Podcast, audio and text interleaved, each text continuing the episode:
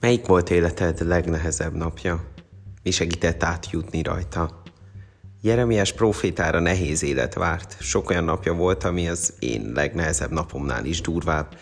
Viszont indításként ezt kapta. Jeremiás 1.5-ben van ez.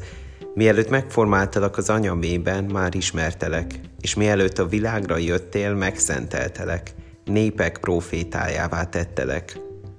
Jeremiásra is rám is igaz, akár a balesetek, nehézségek közben is, hogy Isten bele tud minket illeszteni a jó tervébe.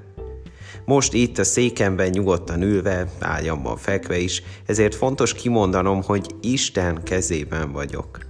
Lehet, hogy ezt majd később megkérdőjelezem, de Isten ma csendes, nyugodt hangján ezt súgja nekem. Jeremiást Isten elhívta, hogy átadja a többieknek az üzenetét, a többiekkel is volt Istennek terve, már ezer évek óta. Egyrészt szerette volna megmenteni őket, másrészt szerette volna, hogy az ő megmenekülésük által a körülöttük levők is felismerjék Isten gondviselését. Ezért Jeremiás átadta Isten üzenetét. Higgyetek ebben a megmentő Istenben.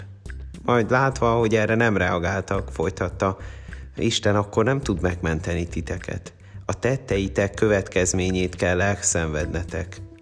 Majd látva, hogy ezek a következmények milyen szörnyűek, azt mondta, de Isten eltervezte, hogy megszabadít. Kezdjetek el benne reménykedni. És így tovább.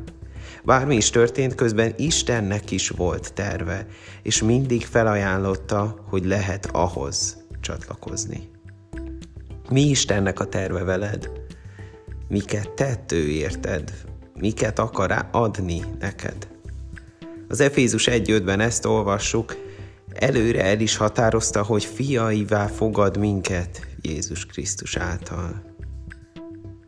Hogyan reagálsz te arra, hogy Isten a megmentő, a megváltó, a szabadító? Mit jelent ez rád nézve?